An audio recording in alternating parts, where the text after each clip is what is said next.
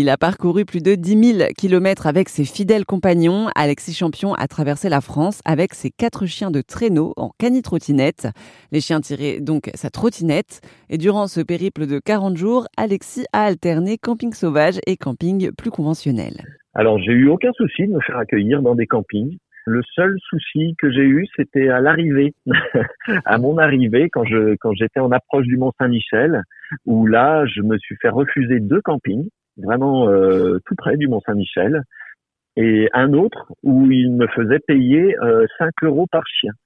Donc euh, du coup, j'ai décliné cette invitation et puis j'ai préféré me, me mettre en camping sauvage.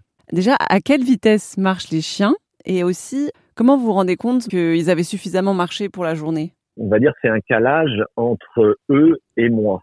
Je partais du principe que j'estimais que euh, moi, si je pouvais supporter la distance, eux aussi, parce que euh, on va dire que ça reste donc des chiens avec des performances supérieures à l'être humain.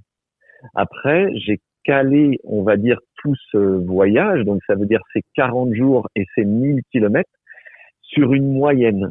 Et si on fait ce rapport entre euh, la distance et le temps, on arrive sur du 22 km et demi, un truc comme ça, de, de moyenne en sachant qu'on a aussi des pauses, euh, puisque on fonctionne.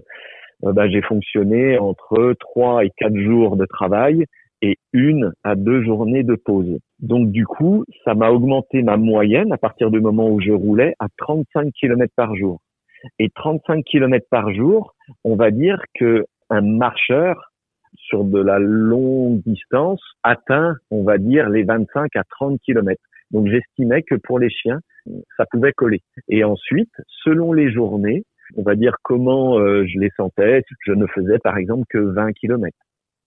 Mais ça m'est arrivé de faire plusieurs journées à 40, 42 km, 50 km et ma grosse journée, j'ai fait une journée à 60 km.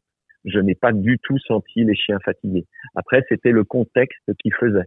On était beaucoup en forêt et sur une très grande journée. Ce que je veux dire, partir à 8 heures du matin, euh, rouler, on va dire euh, quasiment euh, 4 heures euh, d'affilée, 4-5 heures d'affilée, faire une pause toute l'après-midi et repartir en fin de journée vers 17h30 jusqu'à 20h, 20h30. Quoi. Et quand on part dans une dans une aventure comme celle-ci, comment on choisit les chiens qu'on emmène avec soi? Alors je les ai pas choisis parce que donc c'est nos chiens de famille, donc on en a quatre et donc du coup, je suis parti avec mes quatre chiens.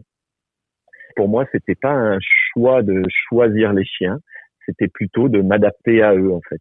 J'avais par exemple des, des, des, appréhensions avant le départ, euh, notamment par rapport à, à ma chienne que, qui me semblait être la plus fragile, et il s'est avéré que ça a été la plus costaud dans toute l'aventure en termes de, de, de coussinets, par exemple, d'usure des coussinets où euh, j'ai dû lui mettre une demi-journée des, des, bottines sur les deux pattes arrière, mmh. alors que sur d'autres chiens, je les mettais plus régulièrement.